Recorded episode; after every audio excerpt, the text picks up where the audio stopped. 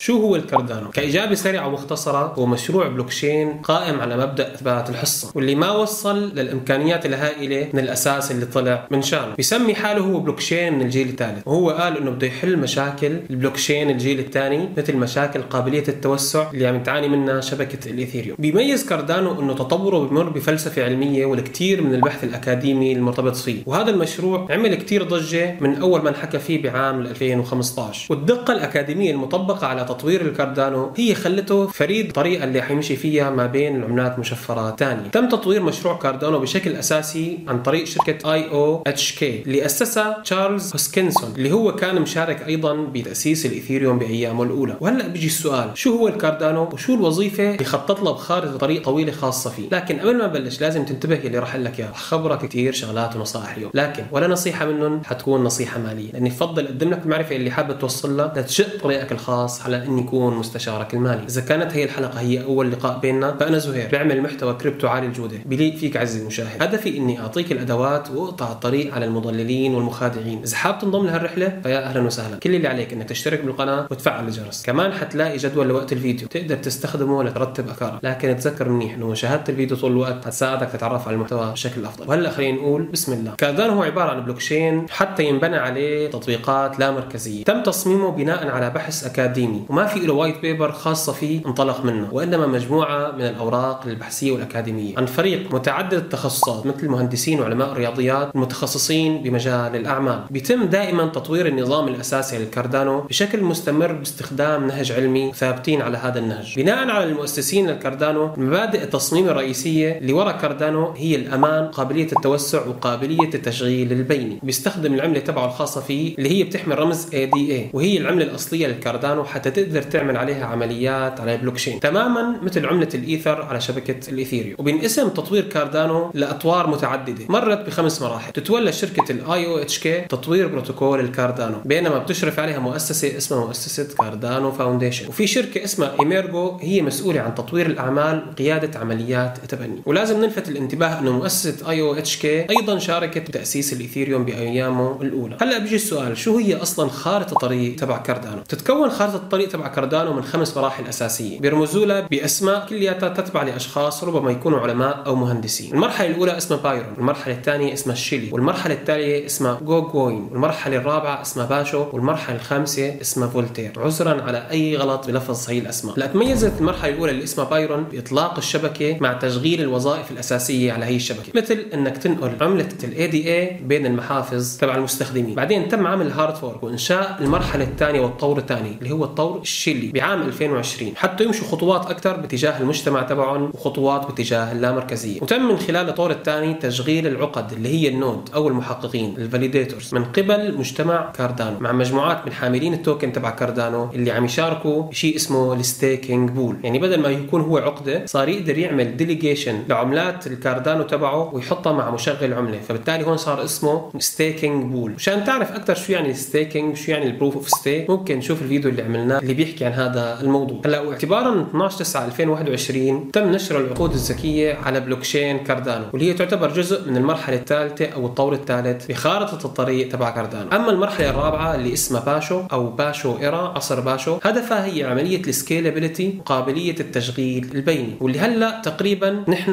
بهي المرحلة من التطوير. وأخيرا في عندنا عصر فولتير فهو طور متعلق أكثر بموضوع ال treasury management وموضوع ال governance token بحيث إنه كل حاملين الكاردانو صار عندهم قدرة إنه يتخذوا قرارات بأي شيء بده يصير على شبكة الكاردانو. وهي المرحلة الأخيرة اللي إنه بده يصير فيها كاردانو ملك لحامليه تماما. كيف بيشتغل كاردانو؟ تم تصميم كاردانو باعتباره بلوكشين الجيل الثالث. بهدف حل مشاكل قابلية التوسع للجيل الأول واللي اعتبرناه إنه البيتكوين هو الجيل الأول ومشاكل الجيل الثاني اللي هو الإيثيريوم. وبناء على مؤيدين هذا التصنيف اللي هو الجيل الأول والثاني والثالث بتعاني سلاسل البيتكوين السابقة من اختناقات بتحد بشكل أساسي من مقدار الإنتاجية اللي بإمكانك تتعامل معه. وهذا بيجعله خيار غير فعال إنه يتم تطبيقه للاستخدام الجماعي بكل أنحاء العالم. ممكن تطلع على أوقات المعاملات اللي بتتم على شبكة البيتكوين وشبكة الإيثيريوم قديش بتختلف وبتصير أوقات طويلة لما يكون في عندك استخدام كبير على هي الشبكه وبيستخدموها كدليل على إثبات هي المشكلة كانت موجودة وإنه الكاردانو اجى يحل هي المشكلة على حسب قوله وبأشر كاردانو لقوة المعالجة الموجودة عن شبكة فيزا. بأحد الوثائق اللي بيحكوا فيها عن خططهم لتطوير شبكة كاردانو. بيقولوا إنه شبكة فيزا عم تتعامل مع متوسط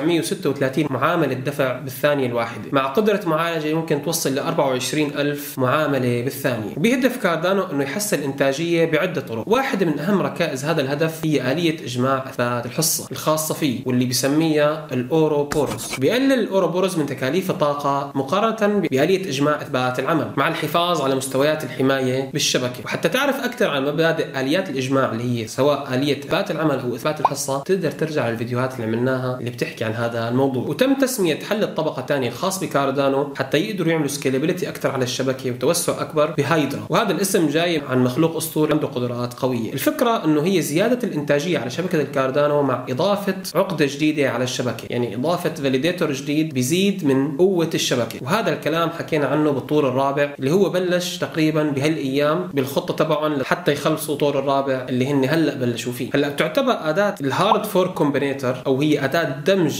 ال hard fork هي ميزة رئيسية عند الكاردانو واللي هي بتسمح إنه تعمل hard fork للشبكة دون ما إنك توقف الشبكة أو تعيد تشغيل البلوكشين من أول وجديد. وهذا الكلام تم اختباره لما عملوا تحديث الطور الثاني اللي هو ال Shelley وهو شهادة على إنه هذا الحل هو فعال بشكل كبير. وهذا شيء بيميز شبكة كاردانو عن أي شبكة ثانية إنه ممكن يعملوا هن hard fork وكل ال nodes تنتقل للشبكه الجديدة بدون ما يضطروا إنه يوقفوا الشبكة أو تتعطل الشبكة. وهي ميزة موجودة عند الكاردانو. وهلأ بيجي سؤال شو الميزات الرئيسية الثانية الموجودة؟ عند الكاردانو. مثل ما حكينا قبل شوي فنقاط القوة عند الكاردانو هي الفلسفة الأكاديمية والعلمية اللي بتوقف ورا شبكة الكاردانو. نشر فريق الكاردانو اللي طوروا أكثر من 90 white paper تقنية بتحكي عن التقنيات الموجودة بكاردانو. وبناء عليها هن عم يطوروا شبكة الكاردانو. بيحتوي المشروع على خارطة طريق محددة بشكل جيد وهي إنها تحافظ على الأمان وقابلية التوسع وقابلية التشغيل البيني ضمن الثلاث أهداف الأساسية اللي حكينا عنها. بعد تشغيل العقود الذكية قدرت كاردانو بلوكشين إنها توفر وظائف عقود ذكيه قابلة إنها تتطور بالمستقبل. وتم تصميمها بأخذ بعين الاعتبار شبكة فيزا وسرعة المعاملات اللي بتتم عليها كمنافس لها ويمكن إنه يكون عند كاردانو كل اللبنات الأساسية حتى يقدروا يستخدموها حتى تكون هي كمحرك قوي للتكنولوجيا المالية القادمة. إلا إنه بعد تشغيل العقود الذكيه على شبكة كاردانو مثل ما شفنا ما كانت الأمور عم تمشي مثل ما تم التخطيط لها وشهدت منصات تطبيقات بلوكشين الكاردانو وقت طويل حتى تنفذ المعاملات. ما بنعرف إذا كانوا هن قصدهم انه لما بده ينافسوا شركة فيزا إنه حيتم هذا الموضوع بعد إطلاق العقود الذكية اللي هي الطور الثالث أو إنه نحكم عليهم بعد ما يخلص الطور الرابع اللي هو طور ال scalability ومثل البلوكشين تبع الإثيريوم فاحتمالات استخدام الكاردانو هي واسعة جدا. وهو بيهدف إنه يكون هو طبقة أساسية للتطبيقات اللي حيتم بنائها على الشبكة من فوق. على الرغم من كل الوعود الكبيرة إلا انه الكاردانو ما تم انهائه بشكل كامل. مثله مثل أي شيء ثاني بمجال العملات المشفرة باستثناء البيتكوين اللي هو تم بشكل كامل وما عم يستنى أي update حتى يصير عليه. في حين إنه الكاردانو هو طموح بالأساس اللي طلع منه إلا إنه تطوره عم بيتم بشكل بطيء نسبيا. وهلأ بيجي سؤال شو هو token الكاردانو؟ رمز ال ADA هو رمز كاردانو بلوكشين اللي هو سموه على اسم عالم الرياضيات بالقرن التاسع عشر ادا لوفليس تم توزيع 57.6%